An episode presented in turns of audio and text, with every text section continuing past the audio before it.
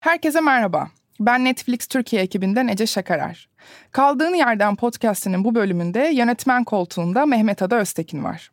Çok güldüğümüz, çok ağladığımız filmlerini, hikaye yaratmayı, hikaye anlatmayı ve sinema sevgisini konuşacağız.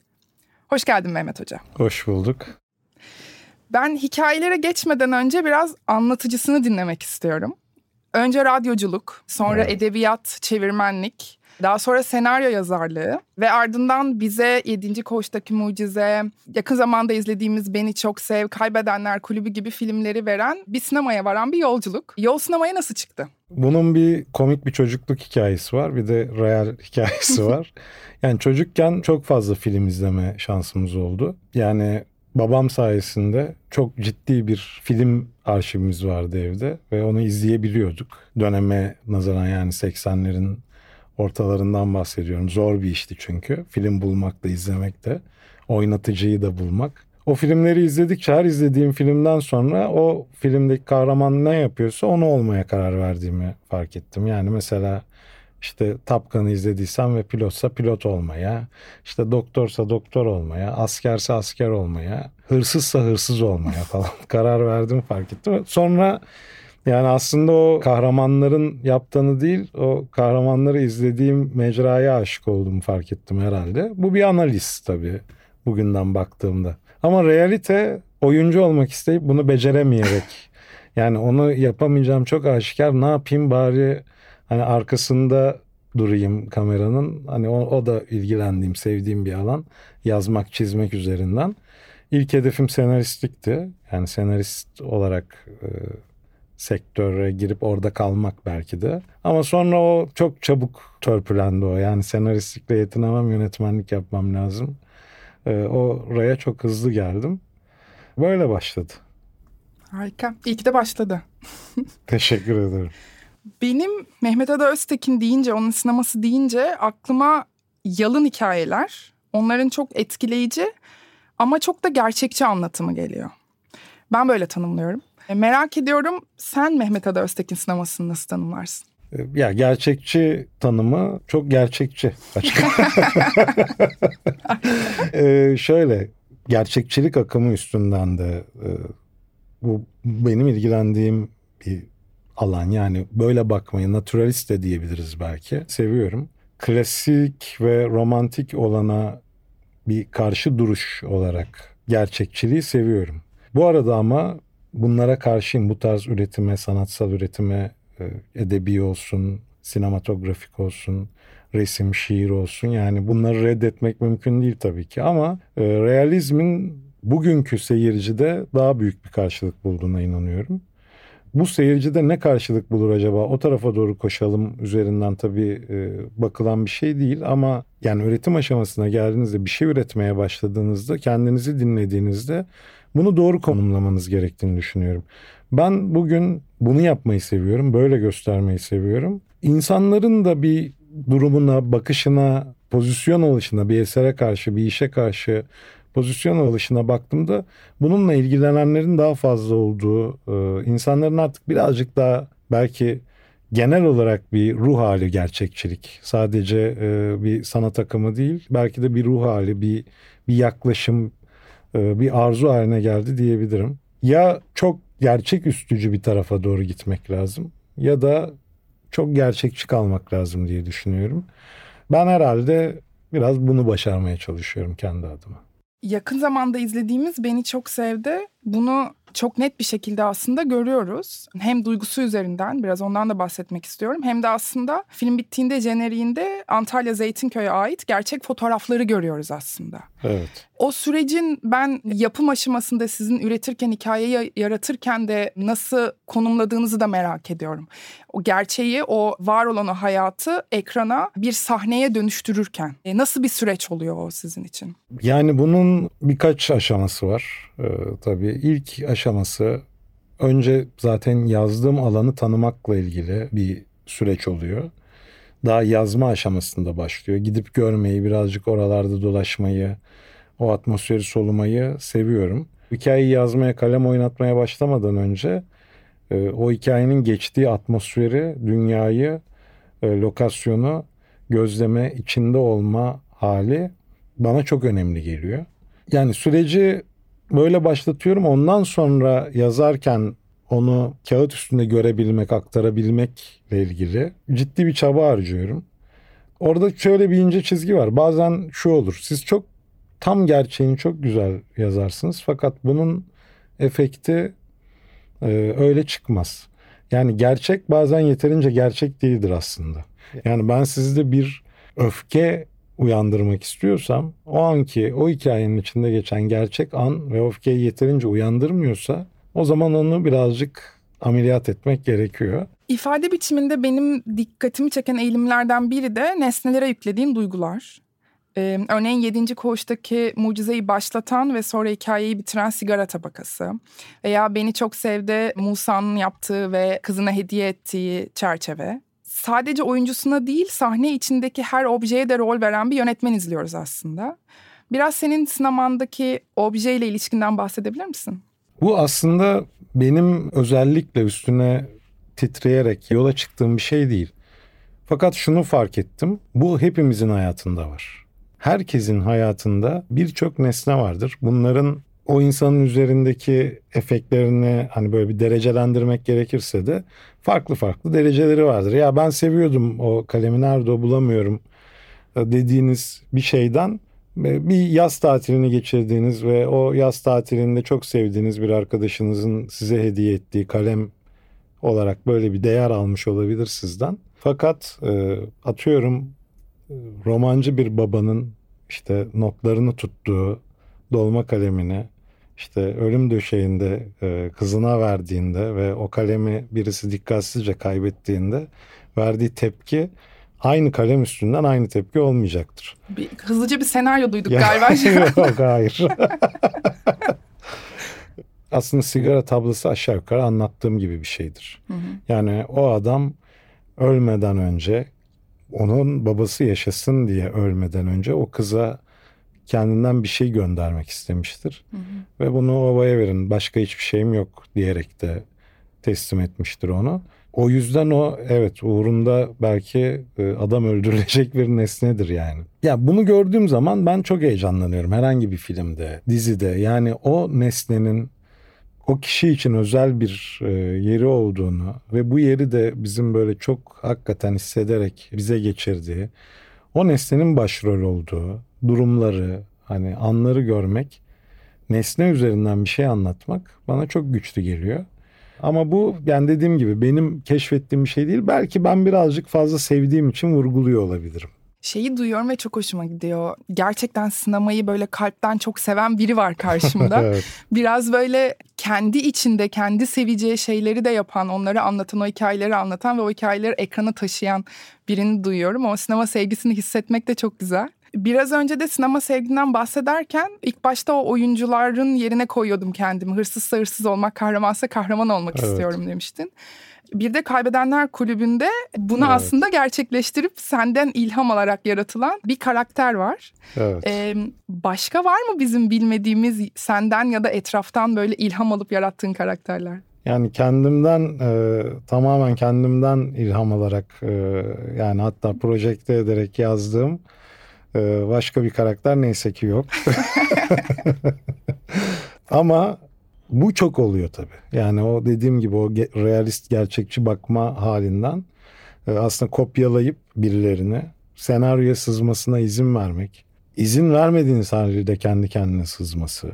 Yani e, ya da hiç bunu düşünmezken sızması. Ya da peşinde koşarak hani biraz daha keşfederek, iyice sınırlarını zorlayarak bulmak onu ve içeri çekmek çok yaptığım bir şey. Çok yakın zamanda da bir adamı zorladım mesela. Yani hani çocukluğundan, huyundan, yaşam biçiminden, yaşam tarzından ki biraz manasız da buldu bir yerden sonra e, sorularımı ve niye her şeyi bu kadar merak ettiğimi. Ama çok enteresan bir kişiydi, kişilikti gerçekten. Çevremden böyle besleniyorum. Evet. Yani o kişilikleri de e, izinlerini almadan yani tabii ki birini alıp böyle kopyalamıyorsunuz. Yani bu işin şakası. Şunu çok yapıyorum özetle. Mesela beş farklı insanı tek bir karakterin hmm. içinde topluyorum. Yani genellikle karakterler böyle çıkıyor. Yani şu olmaz. Onu alıp aldım onu ve buraya böylece koydum dediğiniz bir şey gerçek bir hikayede bile olmaz. Kaybedenler Kulübü'nde Nejat İşler'in oynadığı Kaan Çaydamlı, Kaan Çaydamlı'nın tek başına temsili değildir e, Nejat'ın oynadığı Kaan aslında. Yani o nedir? Yani sinematografik gerekçelerle bir takım eklemeler yapılmıştır. Gerçeğin etkilediği, gerçek beni çok etkiliyor. Gerçek bir şey görüyorum sinemada ve çok etkileniyorum dediğiniz şey aslında gördüğünüz şey değil. Gördüğünüz şeyin sizde yarattığı duygu. O duygunun oradan çıkıyor olması lazım. Yoksa en gerçeği hiç onu çıkartmazken hiçbir gerçekliği olmayan kurmaca ama e, o duyguya çok hizmet eden bir şey size çok gerçek gelebilir. Beni çok sevdi. Musa'yı izlerken hissettiklerimi hatırlattı bana bu. E, bence filmin en önemli kelimelerinden biri keşke. Biz de aslında onunla beraber bilmediğimiz bir hayat, hiç gitmediğimiz bir Zeytinköy, yaşamadığımız bir keşke ama tam da bu yüzden aslında o gerçekliği başka bir gerçeklik haline getirerek o duygu bize geçiyor. Keza 7. Koğuş'taki mucizede de e, bunun mucizesi oldu. Film aslında çok buralı bir hikaye. Bir uyarlama ama çok buralı bir hikayeyi anlatıyor. Fakat sonra film 190 ülkeye ulaştı ve belki o e, nüansları, Türk kültürünü, burada yaşananları, işin gerçekliğini bilmeyen bir sürü sinema severin kalbine oynadı. Bu mucize sence nasıl gerçekleşti? Ben tam da buna bağlıyorum. Yani lokal unsurların, yerel unsurların uyarlamaya çok iyi adapte edilmiş olmasına bağlıyorum. Yani bir de onun üstüne ne ekledik diye sorarsan ana hikayedeki biz çok önemli değişiklikler yaptık. Çok radikal değişiklikler yaptık e, uyarlarken. Ama hikayenin yapısını kökten değiştirecek, finaline kadar her şeyi kökten değiştirecek e, müdahalelerde bulunduk ve bunları yaparken de yerel unsurları da bu bu değişikliklere ekleyerek yeni bir senaryo yarattık. Yani oradaki hikaye zaten çok güçlüydü. Temelde anlatmaya çalıştığımız e, nokta. O noktayı daha doğru bir kozanın içine koyunca, daha doğru bir e, atmosferin içinde anlatınca e, bence daha güçlü ulaştı seyirciye. Yani bu dünyanın neresinde yaşarsa yaşasın. Çünkü hissetmek onun bir dili yok. Yani o uluslararası bir lisan olduğu için onu geçirebildik demek ki diye düşünüyorum. Biraz bazı ipuçları aldım hayatı hakkında sorular sorulan tanıdık insanlar gibi. Ama biraz daha çalışma masana konuk olmak istiyorum. İzleyici için buluşacak o filmin yolculuğu senin çalışma masanda nasıl başlıyor? Nasıl bir yolculuğa sahip oluyor? Senaryodan sahneye süreç nasıl gelişiyor? Senaryo çok daha sancılı ve uzun bir süreç. Ama senaryo bittikten sonra yani senaryo bitti ve aa ne de güzel oldu. Tamam hadi artık harekete geçebiliriz dediğimiz noktayla sahneye gelene kadar da çok uzun ve sancılı bir süreç var benim için. Her şeyini çok çok hazırlanarak, e, çok o hazırlık sürecini çok uzun tutarak oradaki yani malzemenin alımı, o alana gelmesi o tezgahın üstüne, onların birleşmeye başlaması benim için böyle çok çok böyle uzun zaman harcanması gereken bir süreç. Dolayısıyla oyuncu seçiminden mekan seçimine, ve okuma provalarına kadar ağır bir süreç geçiriyoruz her filmimizde.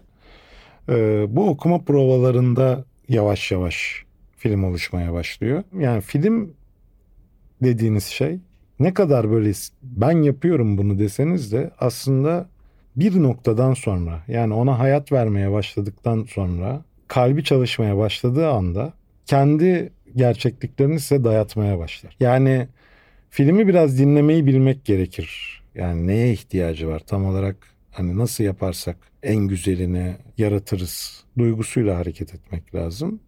İşte onun için de o sahneye hemen gelmeden önce e, bütün bunların matematiğinin çözülmüş olması gerekiyor. Bu bazen bir oyuncuyla ilgili bir değişiklik. Hazırladığınız her şeyi kenara bırakıp aynı oyuncuyla bambaşka bir şeyi hazırlamaya dönmek de olabilir. Ama bu bu bu benim için gerekiyor ve ancak bu süreç evet bu süreç bitti ve hazırız dediğimizde sete çıkabiliyoruz. Peki yaratım sürecinden bahsetmişken örnek aldığın, çalışmalarını takip ettiğin, sana ilham veren isimler. Tabii yaratırken ya onun gibi yapsaydım dediğim, yani çok beğendiğim işler var. Yaratım aşamasını, çalışma prensiplerini nasıl çalıştığına bakıp hani ya böyle yapsam demek de çok doğru bir şey değil. Ee, bir kitap okudum. Movie Makers Masterclass diye. Laurent Tirard'ın yazdığı bir kitaptı bu çok uzun yıllar önce.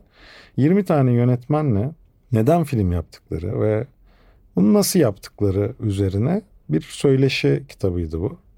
Aşağı yukarı aynı şeyleri konuşuyorlar. Fakat örneğin Martin Scorsese çok spesifik hazırlanmayı ama yine de sette zamanın ötesinde zamanı aşan bir süre almayı ve sonra belki her şeyi tekrar değiştirmeyi diyen yönetmenlerken örneğin Bernardo Bertolucci, e, Lars von Trier gibi yönetmenler ben sete gelene kadar neyi nasıl çekeceğimi çok fazla düşünmem. Oyuncuyla beraber o atmosferin içinde, o ışıkta, o durumda bakar, çekerim diyor. Tek bir gerçek var. Bu yönetmenlerin hepsinin çok büyük yönetmenler oldu. Dolayısıyla o zaman şunu diyemiyoruz. Bu işin bir sistemi var ve bu sistem böyle yapılmalı ve ancak bu sistem böyle yapılırsa başarılı işler çıkarılabilir tezimiz zaten çürümüş oluyor. Herkesin yöntemi doğru ve herkesin yöntemi farklı.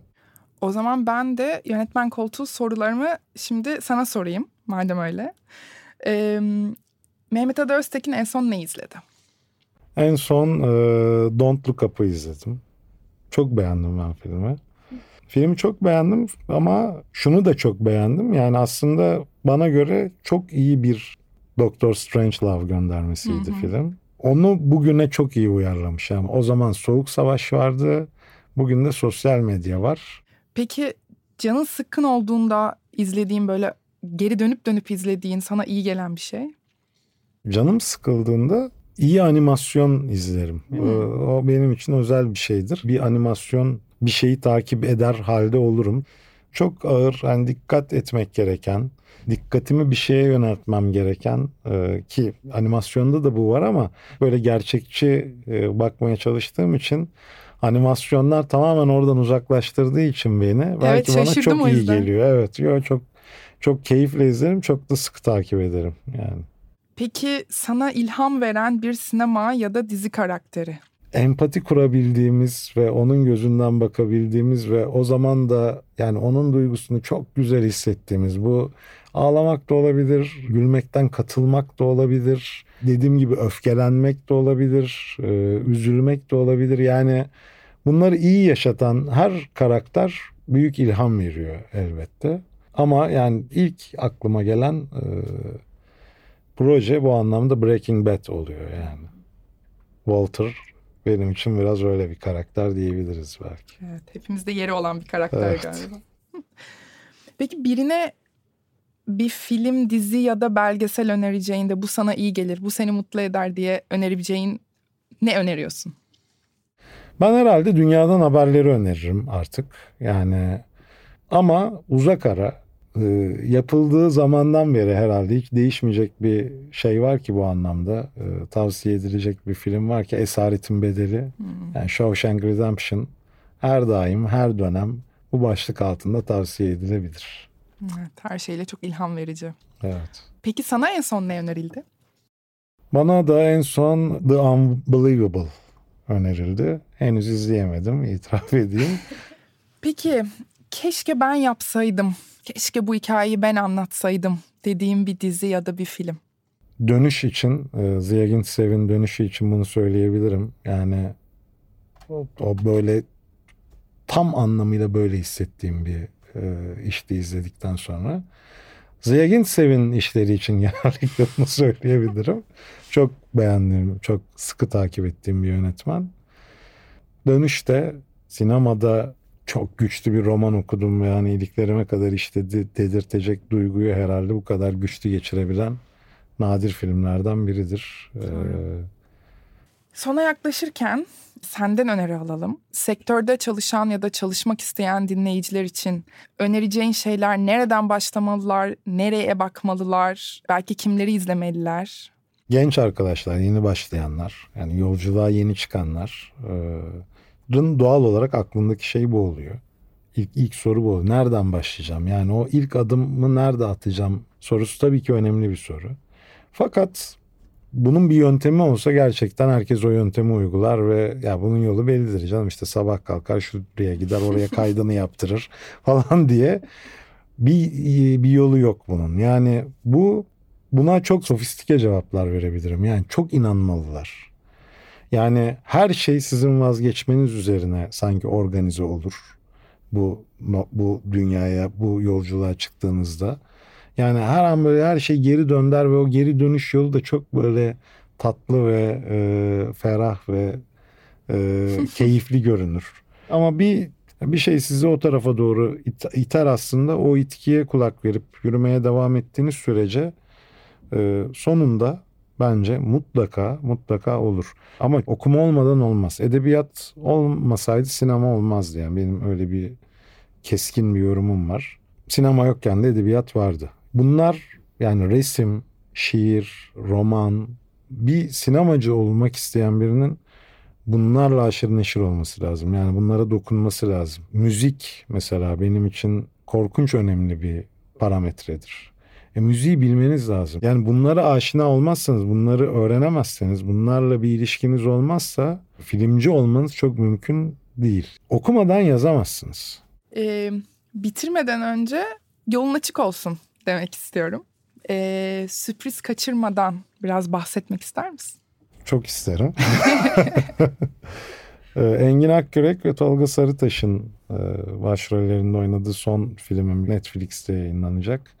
Daha önceki filmlerimin bir uzantısı gibi yine bir duygu trafiğinden bahsediyoruz. Herhalde biraz daha dalga boyunu büyüterek anlattığımız bir hikayeydi yolun açık olsun. E, bu iki adamın iki farklı noktadan gelip e, askerlik vesilesiyle bir arada bulunmuş iki adamın bir yol hikayesini anlatıyor yolun açık olsun. Umarım severler izleyenler. Merakla bekliyoruz hepimiz. Çok teşekkür ediyoruz bu sohbet için. Bana çok ilham verdi. Eminim dinleyenlere de aynı duyguyu geçirmiştir. Tekrar teşekkürler. Mehmet Ada Öztekin yönetmen koltuğundaydı. Çok teşekkür ederim. Bir sonraki bölümde farklı bir moderatör, yeni bir konu ve konukla kaldığın yerden de görüşmek üzere.